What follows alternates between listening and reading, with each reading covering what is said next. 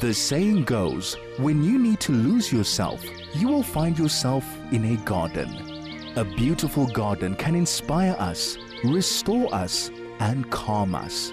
This is Blooming Lovely with Melanie Walker. And as always, it's a blooming, lovely day today. Yes, uh, a very good morning to all of you. And uh, it's so nice to be able to see you walk outside and go, goodness me, what is that up there? What is that color? Because I think we got so used to just seeing clouds and grey skies for such a long time that we go outside and there's suddenly sunshine and blue skies. It's it's really an enthralling sight, quite frankly, and I, I, really enjoy it. Now, on my way here today, what I do is I, I, really kind of need to keep my eyes on the road, but a lot of the time I spend looking at how amazing everything is looking, especially after all the rain we've had. But please do be careful if uh, we have heavy rains again that you don't walk under trees. I've just seen so many trees come crashing down. But last week, when I was chatting to Shirley Wallington, we were talking about what trees were good trees for a small garden. And for me, at this time of the year, I just just love the softness of the colours, and the, and the one that really epitomizes the whole of summer for me, of course, is the pride of India or the Lagerstroemia speciosa. So it actually comes from, it's not indigenous, it's from southern eastern Asia. It's deciduous and it has these incredible flowers which go from a very bright pink to a, a, kind of a light purple. You'll see them in all those different colors. But it's for me the bark Okay, I absolutely the, the, the colors on the bark and the shading on the bark is one of the most amazing things about this tree. And there's a wonderful house down in the dirt road in Parkhurst, which has I think a little copse of about twelve of them in a small space, like about a four by four meter space, with 12 of these trees. And it just looks fantastic because, of course, they don't get that big. They, they grow moderately to around about three and a half meters tall and two meters wide in the first 10 years. So a, it grows not slowly, but not too fast either. But it's um, like the, it, the height that it will get to eventually will be around about six to seven meters with a spread of three to four meters. So it really is a great tree for a small property. And of course, as I said, that the colors in the bark, the colors of the flowers on the tree at this time of the year, because you don't, I mean, agapanthus are going and everything, but that one specifically is brilliant. And then, of course, a couple of years ago, what they did is they brought out a, a, a new variety of the Pride of India with dark black leaves, which of course then gives this amazing contrast with the bright purple, vibrant bloom, blooms that it has. Um, so if you are thinking, well, I need to get a tree and I want to put it in, but it's a small space, what can I use? Seriously, don't look any further than that. That is just the absolute best. Um, it is December time. I'm sure a lot of you are going on holiday. If you haven't left on holiday already, um, wherever you're doing, whatever you're doing, wherever you're going, and remember remember with all the load shedding still in place, although I believe we're going down to stage five tomorrow morning at five o'clock, and then hopefully to stage four because now they've brought out the army to look after all of the places that people are sabotaging just drive carefully. That is the most important thing. We, we, don't want to becoming one of the statistics, and and do watch out for pedestrians. It's about sixty-seven percent of the pedestrians that uh, people who are killed on the roads over the festive season are actually pedestrians. And I had two people nearly walk into me while I was driving slowly yesterday. So just be aware, people are, are kind of all over the place at the moment. Anyway, so what you should be doing in your garden, of course, is relaxing and enjoying it. And if you have a swimming pool, invite people around to come and have a bit of a goof, as we used to say when we were younger. I mean, I'm just, I can't wait for a day when I'm not working where I can go to my friend's house because it's heated to 30 degrees and just floating around in the pool with a couple of pool noodles, spend the entire day like that. Just remember what Baz Luhrmann said don't forget the sunscreen.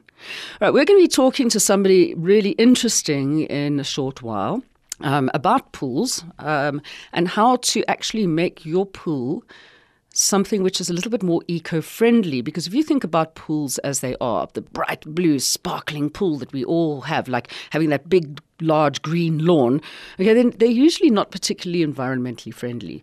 So there is a way of converting pools into something which fits in with the landscape and is a little bit easier to look after as well. So we'll be chatting to Anthony Philbrick from Wetland Pools after we go and pay the bills. But first of all, a little bit of a summer breeze coming through the studio right now from Seals and Crofts. This is Blooming Lovely with Melanie Walker. And the only thing you have to do is to be there right now to find out about how to make your backyard into the place that you want to spend most of your time. Which means, you know, if we have a really nice back garden and you really enjoy what you're doing and you, you feel comfortable in it and you're in touch with nature in it, you don't really need to even go away anywhere. You can just have a holiday at home. What do they call them again? Staycations uh, which is what I'm doing this year for a while anyway. Um, but one thing I don't have um, at my place because it's it's really small. Okay, you know, small properties and.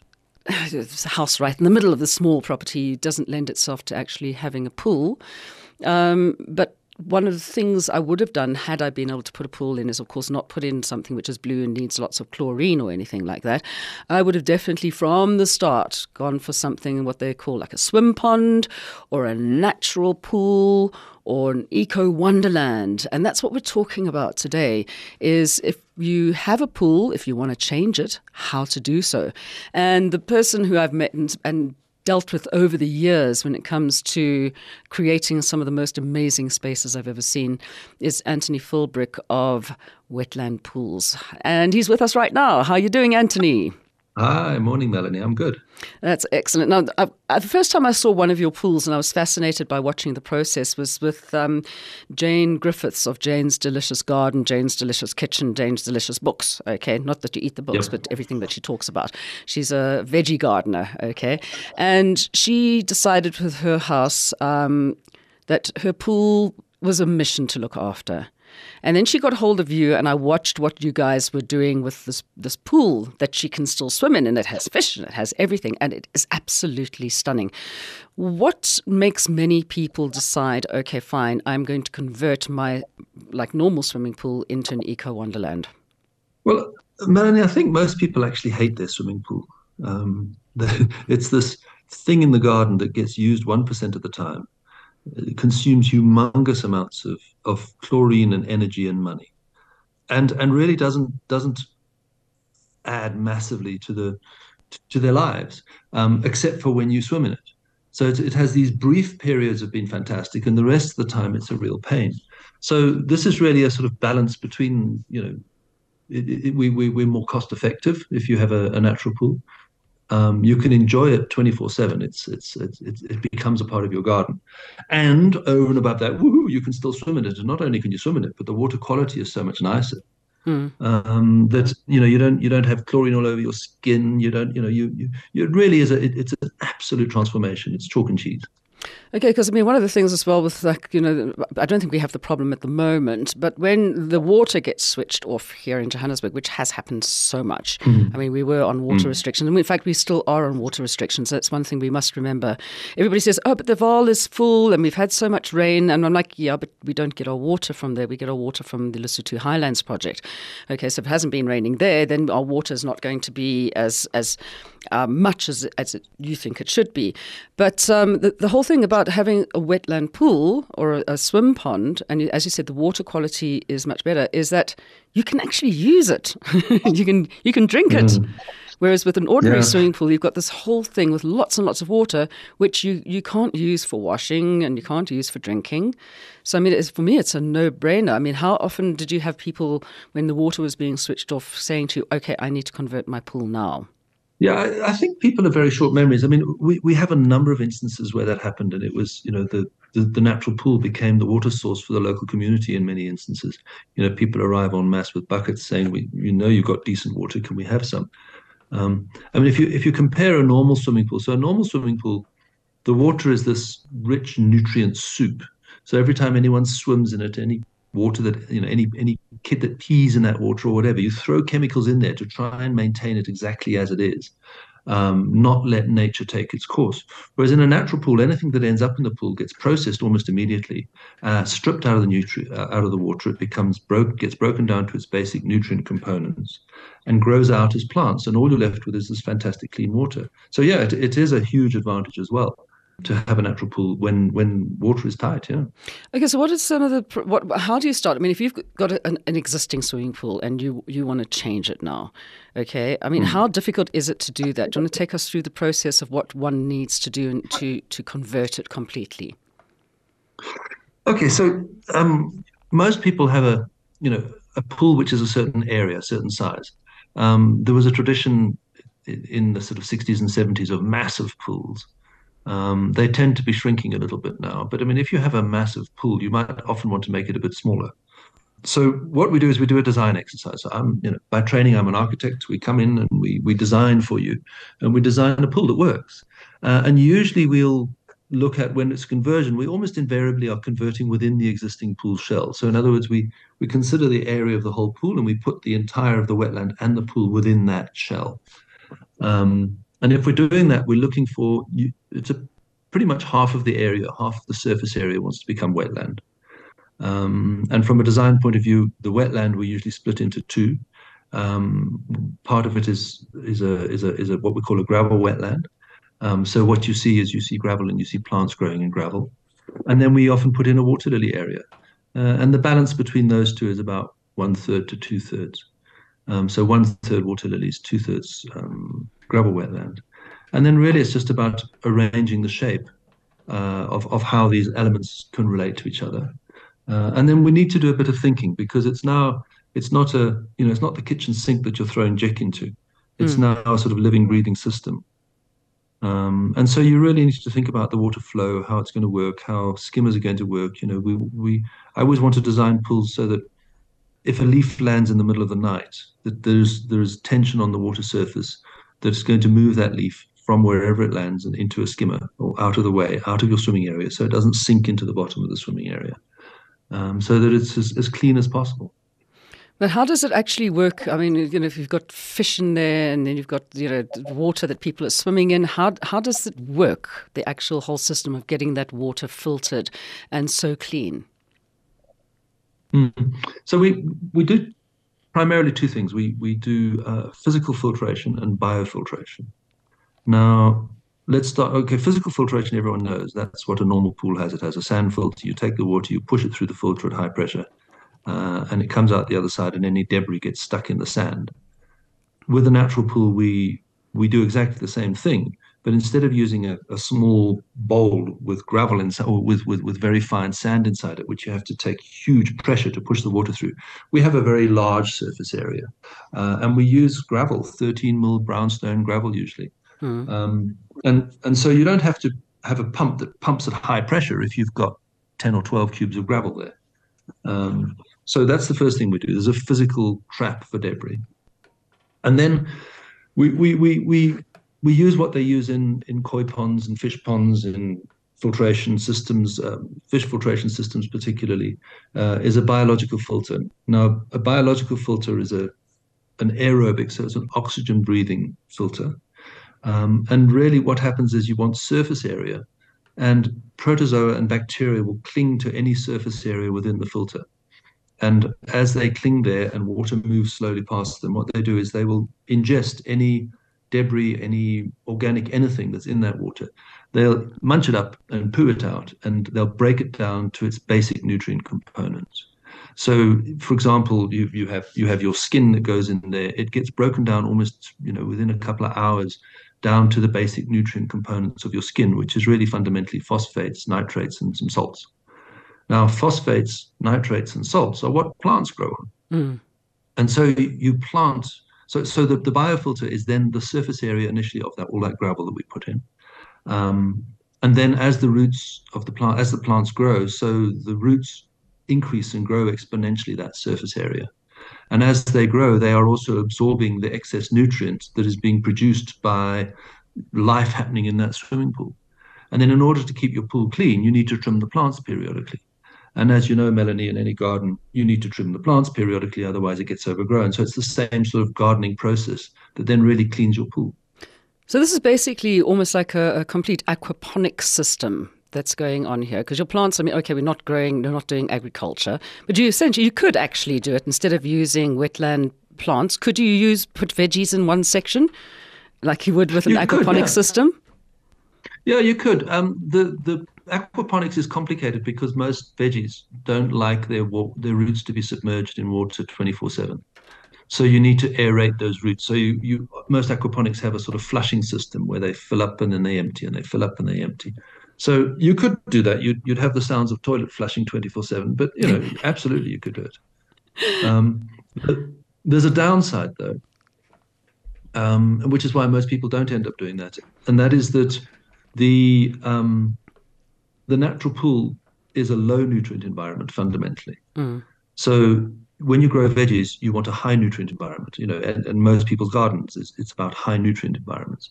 So you, you pump as much nutrient in, you put in bone meal, you put in compost, all of these things because they're high in nutrient that the plants have access to.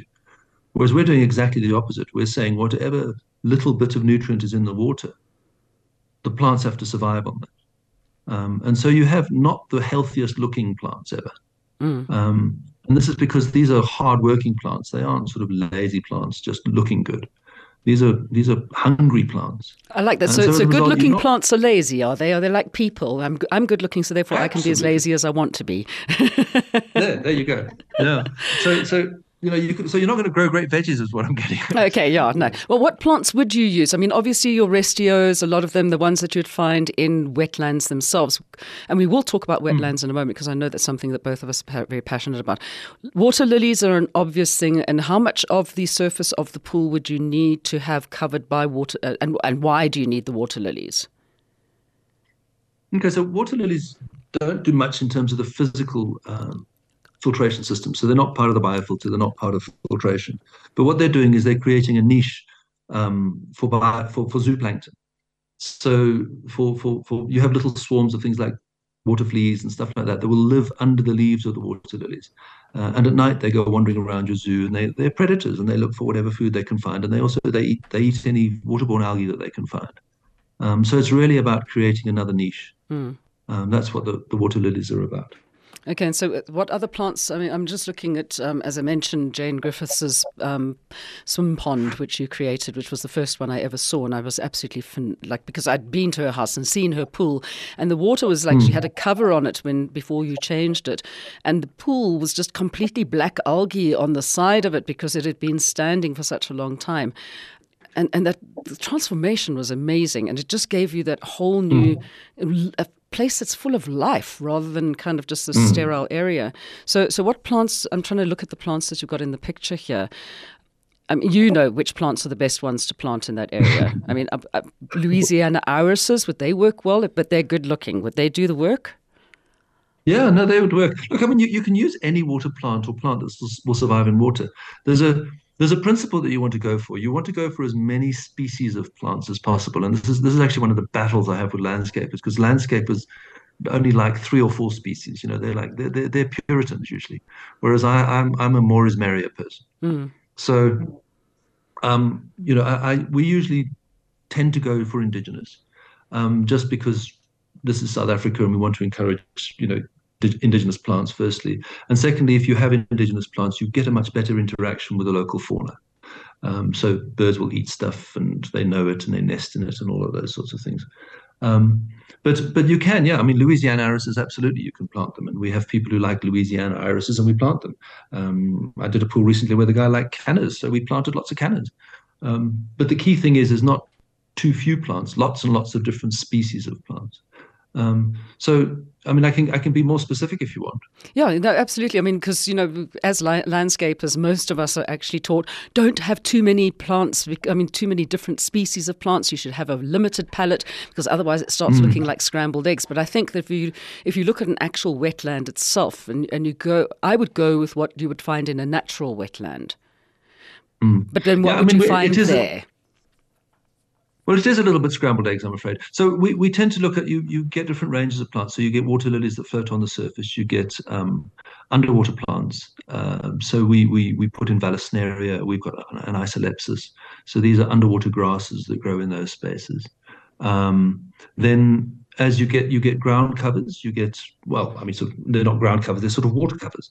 You you, you get some lobelias. Um, there's lobelia anceps. There's um, Juncus lomatophyllus there's cotulas, a couple of cotulas that we use.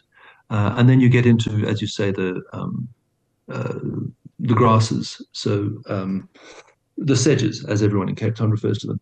Um, so we'll use dakriet, um, we'll use um, Juncus effusus, um, hmm, a range of, of, of, of, plants like that. Uh, then there's arum lilies, there's plantains, There's um, uh, there's loads of different plants. Up through, up through as you get taller you get to the papyruses. We use watsonias we put in i mean it was really the, the, the sky is the limit. There, there are probably from an indigenous point of view there are probably about 50 different um, indigenous water plants available. And we, we tend to choose a palette of about 25, 26 for most of our pool. Mm, obviously, you can't do things like watercress or specific irises, the flags, the ones that have been put onto the invasive yeah. list. So yeah. if you're trying to do that, don't do it, okay? You could get into a lot of trouble. But yeah, I mean, well, interesting. Can, can we, I mean, it's interesting to talk about it. I mean, watercress, for example, is a declared weed. Mm. Uh, and yet you can buy the plant at Woolworths in a in a, in a little box and you you can take that plant and put it in the water and it'll grow. And if you go to places like Emmarentia, you'll find it's growing along along the rivers. And I think it's from too many cucumber sandwiches with watercress in it. oh, I like that idea a lot. Um, but now, the one thing that uh, a lot of people always ask about, of course, is you know we're not going to talk immediately about how much it costs to put something like this if you starting it from the beginning or um, creating, mm. changing a pool. But what about the pumps? I mean, your pump will probably have to what run all day long. Mm. Yeah, we run 24 7. Um, and, and, and obviously, the question well, okay, so we run 24 7, but we have much more efficient pumps. That's the key. But what do you do um, during so, load shedding? Well, in load shedding, they go off. There's nothing you can really do about it. But, you know, they can go off, off every so often.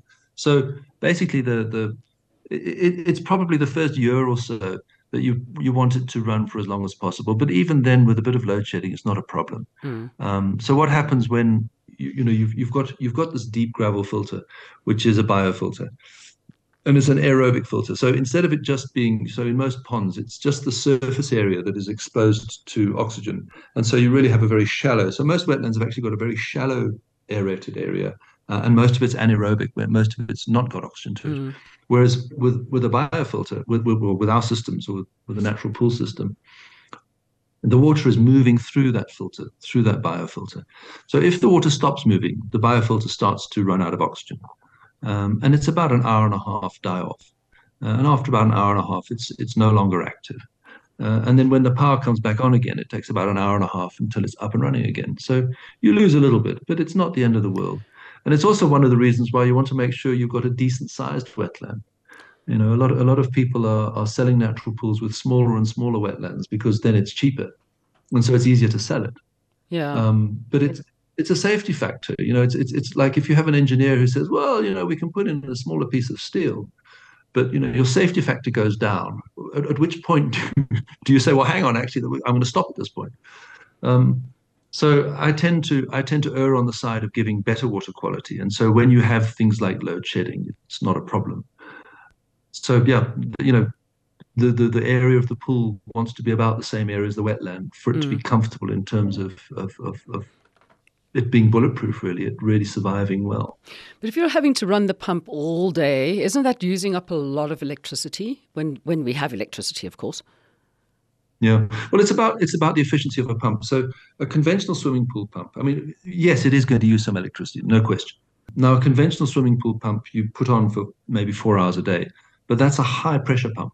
Not only is it a high pressure pump, but it's a noisy high pressure pump because they tend to to have uh, external fan impellers. Uh, and so you have these pumps that are noisy and use a lot of guzzle a lot of power. So, you know, as a comparison, if you've got a 750 watt pump on a let's say a 50,000 liter pool, we can probably run that in that same pool on a 150 watt pump, which runs 24 7. So you're not saving a lot in electricity. It's probably a very similar um, similar electricity consumption to a normal pool, mm. but it's silent and it runs 24 7. So it's a much uh, much more evened out use of power um, than than a, a, pool pump that kicks in for a few hours a day. But have you been working perhaps with like a solar alternative you know, that you could like have like your solar panel, which then you can save like pe- uh, electricity into whatever it is. I don't know how these things work, um, but is there a hmm. possibility of doing it and running it solar? Sure, you can you can run anything on solar, um, and you know we've got some pools that do run entirely on solar. Solar. The problem is though that because you're running twenty four seven, you have to have battery backup. So, mm. and most of the pumps, most of the efficient pumps at this at this stage are AC pumps, alternating current pumps. So you then have to run an inverter as well. So, it's not really very cost effective to run to set up an entire system to run the pool. You know, so what I always say to people is set up a system to run your house. If you're going to spend the money, put that money on your house and let the pool go off every so often. It doesn't matter. Um, rather than focusing all that eh, money and energy on the pool. But absolutely, you know, as as as time goes on, we do have a lot of a lot of pools that are running now on solar systems, and people with solar systems are running their pools. Uh, and it's not a problem, yeah. Okay, well, we're going to get into the, the costs and the nitty gritty of it um, after we pay the bills, so do stay with us. We'll be right back. This is Blooming Lovely with Melanie Walker. And today we're talking about not just plants, but also how to create a really holistic area around your home, especially when it comes to one of the two things which are probably one of the most water guzzling things in, in your, your country, any country, in fact, which are lawns and swimming pools. Anthony Philbrick, uh, before we get to talking about um, the costs involved with putting in or creating a new natural pool in your backyard. Um, let's have a word about wetlands. I mean, th- I think those are one of the mm. biomes in South Africa that are most under threat uh, compared to, apart from maybe the grasslands in South Africa, which are also being kind of taken out at a rate of knots. What is going on with our wetlands? Has there been a lot more in the way of people who are getting involved in rehabilitating them or trying to protect them? Or is agriculture and, and big business still completely annihilating them um, and just keeping on going? I'm afraid uh, people are just keeping on going and rolling on and, and annihilating them. There, there are all sorts of attempts to to protect them, but the the tricky thing with wetlands is they're actually very difficult to spot. You know, a wetland is really a, a big sponge which holds water and releases it slowly. Um, and you know, you know, for example, to, to give you an example, um, I live near to Zoo Lake. Now, people don't realize that Zoo Lake, not just the lake itself, but the entire garden, the whole area of Zoo Lake is in fact a very big wetland and it acts like this huge sponge with water slowly moving through it. Um, and and and unfortunately, you know, even even just locally here, people don't realize that. You know, even the city council, I was very involved with them for a while in in, in the Zoo Lake Users Committee. They don't realize that you can't just build a road across the lawns at Zoo Lake um, because you're actually damaging and disturbing the natural water flow that goes on underground, very slow seepage of water, which is what the wetland is all about. Mm. And I mean, the bigger wetlands. I mean, which are the ones that have been like really taken out badly? I, I mean, I know they're kind of out more in the agricultural areas, but I mean, okay, let's just take it just around Johannesburg. So you say about Zoo Lake. What other areas are there where there are wetlands that have been identified that people are actually doing something about them? I'm not a great expert on, on, on natural wetlands. I'm oh, come on, why not? You, you should be. You should be. uh, I know I should be, but I'm not. I focus on what I focus on. Yeah, unfortunately. Mm. Because I, I, know that there's a there's a whole group of people out in Kyalami where they've been uh, rehabilitating a wetland out there, and and I find it very um, encouraging to find that those same people, if they've got swimming pools, are changing them to wetland pools as well. Mm. So yeah, do you need a lot of money to do this? Um, I mean, if if you're going to, is it going to be costing you the same amount to put in if you're starting from scratch? If you don't have a pool, for instance, would it cost you the same to put in a wetland pool as it would to put in a normal pool? And how much would it cost to convert a normal pool into a swim pond? Okay, so um, yeah, it does cost more. Um, it costs more because you've you've got to build a wetland, uh, and so the wetland is give or take the same area as the swimming pool. So you've you've now got another water body that you have to to build and line and and, and whatever. Um, so so it is more expensive from that point of view. But then you know you have to take the you have to consider that from your from your landscaping budget rather than from your swimming pool budget, is what I always tell developers. Um, because really it becomes a, a natural landscape. It becomes a you know it becomes a, a part of your, your your landscaping. It becomes a what, what would you call it? A, a flower bed effectively on the side mm. of your garden. So yeah it, it, does cost more. I mean I, we've, we've we've done calculations and it's if, if you convert your pool the the amount of money that you spend on, on the conversion is usually regained over about a five year period. Uh, so you save over five years what you spend up front. So it's a bit like solar panels. They're about a five year um, payoff. How do you how do you recoup the the spend and in what form? Well, well, you, you, you don't buy chemicals and you use less uh, less less electricity. Um, so it, it, it's it's it's in savings more than anything. Mm, okay, so now say I've got a swimming pool. What is the what is the normal size swimming pool? I don't even know. Um, I'm probably able to have something which is two meters by two meters, and that's about it. Yeah, there's no normal. I mean, everyone. I'm often asked what is what is the price for converting a normal pool. There is no normal pool. Everybody has different sizes. You know, in the 70s, a normal pool was 10 meters by five meters by two meters deep. Yeah. Um, these days, a normal pool is probably about uh, five meters by three meters, that sort of size. Okay, so if you've got a um, five meter we, by three meter by two meter pool, okay, how much, for instance, around about just a ballpark figure to convert that, and how much um, swimming space would you actually have at the end of the day? Well, a five by three by two, uh, five by three is very small. Mm. So you would want to, if you have a five by three meter pool, you'd probably want to put the wetland outside of that pool. Um, so you wouldn't convert it inside the pool. So you would then take a section of your garden and uh, build a wetland there. Um, uh, in other words, build a, you know, a little flower bed, which would then have all these natural plants, which would water themselves. Mm. What would it cost? Well, that would probably cost in the order of about 80,000, 90,000, I should imagine, gut feel. Yeah. Um, yeah. That's assuming that you, you, you know, there's, there's always assumptions. Um, but the, the most cost effective way of doing something like that is you, you dig a hole in the ground um, and you line it with a liner. And that becomes your, your water retaining body. So you know, it's, it's if, if if you're going to swim, you don't particularly want to swim in a in a fabric liner. Whereas if you if your your plants don't mind what their water is being kept in by, uh, and a fabric liner is the most cost effective way to do that.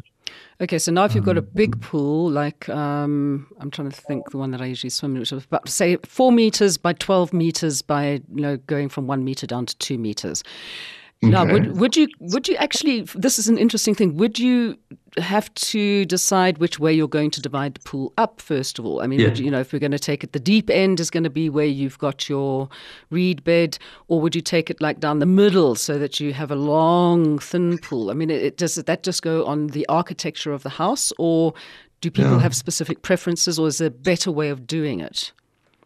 No, there's no better way of doing it. It's a design exercise. So it's really about how you're going to use the pool and how you're going to see it. Mm-hmm. So most people, most people who are converting their pools, their kids have grown up. So there's no longer kind of crazy, splashing, mad running around. So as you get older, you tend to want to swim lengths. So we, we often end up keeping lengths. Um, so you end up with with uh, you know effectively a, a swimming lane within a pool, and very often you put the lane in the foreground and then the wetland is in the background. Um, okay. That's the sort of simple, obvious way to do it. And you look over the swimming area at the wetland behind.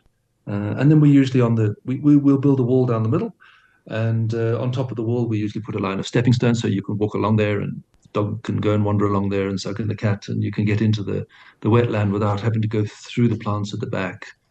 And yeah, that's that's I suppose 70 80 percent of our conversions we do like that. Okay, so for that size pool, like a really big pool that you're not having to dig another big hole, how much on average would that kind of thing cost? I mean, if you take into account you've got to build a wall, or how do you build the wall? You use um, gabions with, um, or how do you no. do it on your from your side? No, no. Well, well, when when when you do that, when you do conversions, so you remember I spoke about lots of gravel. Mm. Um, that that's the problem with gravel is that gravel has weight, it has mass, uh, and and because it's a loose, uh, um, because it's lots of loose things piled up, it, it behaves like a liquid effectively. So it has a lot of horizontal loading from it. Um, so what we've worked out is when you convert a pool like you're referring to, a you know conventional swimming pool where you want to have a very large wetland, we we cheat, uh, and we actually then use a very shallow area of gravel. We we we only do about a, a 250 mils of gravel uh, and we, we, we suspend it and we create a void on, in the wetland area um, so that the loading from the gravel is, is vertical loading as opposed to horizontal loading. Uh, and so when you do that, you can just build a standard conventional two skin brickwork wall because it can carry the load vertically. And okay. so we divide it with a, yeah, usually a two skins of brickwork.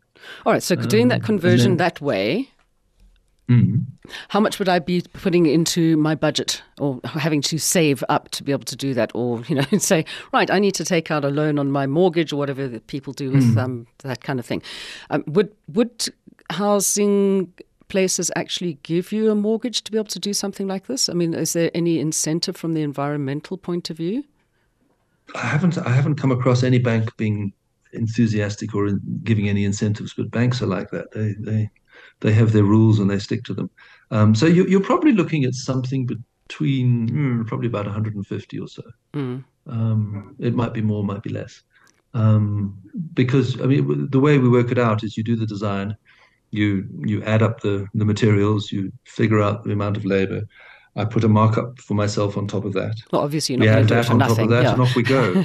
yeah. So it's yeah. So it, it is very difficult, and, and and a lot of the decisions are there are there are small decisions that can make a big difference. So what materials you're using makes a big difference.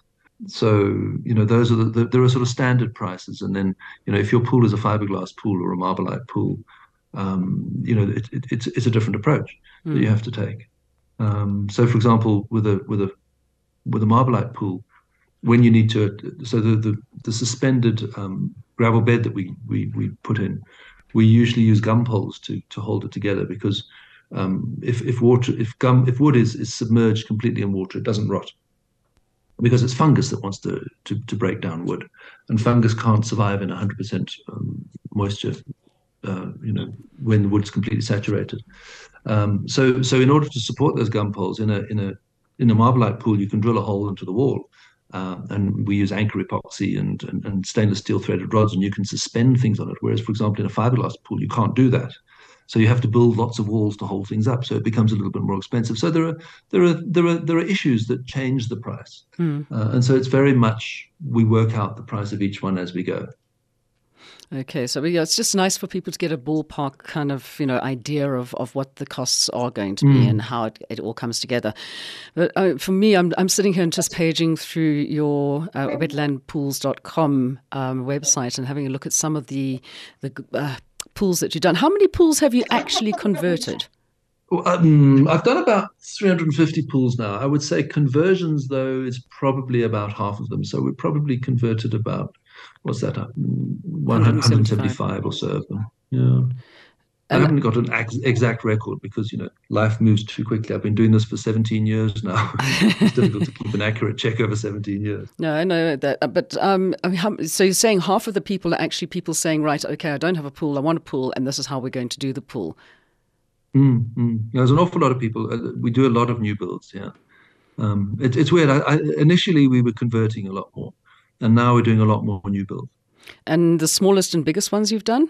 Well, the smallest one, I, I did a, a conversion for somebody. They had a, a pond that was a meter by a meter, or a little pool that was a meter by a meter. Well, it wasn't a pool; it was a it was a hole, and we we, we put a wetland next to it, so they, they had a seat. They could step into their seat and uh, keep keep cool, yeah, keep cool in their seat. so that was the smallest bit, a meter by a meter. Um, and then the biggest I've done. Uh, what is the biggest I've done? Hmm. I mean, we've just done a, a 25 by 25 by 5 meter pool in in in uh, in Oranjezicht in Cape Town with a spectacular view. Um, so that's a huge pool. That is um, very we, big. We've yeah. done some. We did we did a um, we did a housing complex in uh, Somerset West where they had five pools that were linked together. No, sorry, four pools linked together with five wetlands, uh, and so the the water moved through the whole system. Uh, it was a it's it's a it's a housing um, not a housing it's it's a holiday a holiday home. Well, not a holiday home. It's, it's, it's what do you call it? It's a, a small hotel actually. Mm-hmm. So I mean that that that was a massive system with with you know about three four hundred thousand liters of water. That is uh, big. In fact, I, I, saw I saw it on television the other day. There's there's a there's an exercise program that seems to run from the garden, and the pools are the pools are in the foreground, and the the planting is in the background. So it's it's it's still going. And that was you know we did that 12 years ago 15, 13 years ago. But i mean if anybody wants to just actually you're talking about seeing it in the background i mean looking at these these gardens and, and they are gardens because it's not just a pool um, on your mm. website i mean there are they are fantastic the pictures are beautiful i mean you've you've been featured on top billing in pretty much every single gardening magazine and other magazines even back as far back when femina was still going i'm, I'm like i'm sitting there 2008 when Femina. who remembers Femina? It's like Darling magazine from yeah. like the the eighties as well. But um, it's it, they are absolutely beautiful, and I, am sitting here and thinking if if I was ever going to have a pool, that is the only way I'd do it. But as I said, I mean my space, you know, two by two meters is not going to be really a large space uh, to swim in. But um, I mean, are you finding that more people are actually becoming a lot more eco-friendly, a lot more aware when it comes to the environment about what they're putting into the environment? Because of course, chlorine is not. I mean, they make bombs out of that stuff. Okay, it's really not mm. great. It's not great yeah. stuff. Yeah, I think I think there is a there is a transition. I mean, I think I think what what I tend to do, or what we tend to do, is we don't we don't advertise. So we really don't want people who don't know what it's about. We want people who know what it's about, and and so we we we and, and also we don't want a rush of people because we can only do so much work. So what we do is we, we go slow and steady. And so the people who are contacting me are usually people who do know about it and who are environmentally conscious um, or cost conscious um, uh, or or water quality conscious. We get a lot of people who've got kids who've got chlorine chlorine allergies uh, and and or have very sensitive skin, and they say, well, you know, we want a pool, but we don't want a horrible chlorine pool. We want a nice a nice pool where we can actually have decent water quality. So yeah, I mean, it was interesting when I first started out. I was getting a lot of doctors uh, and people who, who, who understood it from that point of view. Uh, I get a lot of engineers now. Or then then it moved towards engineers. Of lately, I've, I've been getting priests. Weirdly, I mean, it's, it's it's a strange combination. You get weird, different people coming at different times. Are you so, saying priests um, are weird? Know, well, no, they're, they're, you know, it's the last person you'd think to be environmentally no, absolutely, I know. Just done two pools for two priests. I mean, how strange. But anyway, uh, you know, so it, it is interesting how the the people who are environmentally conscious seems to be sort of changing, or it's like a wave that goes through society of different people becoming aware, and then they start contacting you, which is nice. Yeah, no, I'm, look, I mean, I'm a, fa- a, huge fan of your work, and I really do think that all pools should be looking like this because, um, you know, water stressed country, I think that having the best water quality that we could have in, in any space in South Africa is the way to go. So, yeah. well, I mean, one, one of the other things that we've we've deliberately done is so so most conventional swimming pools you have to backwash as well.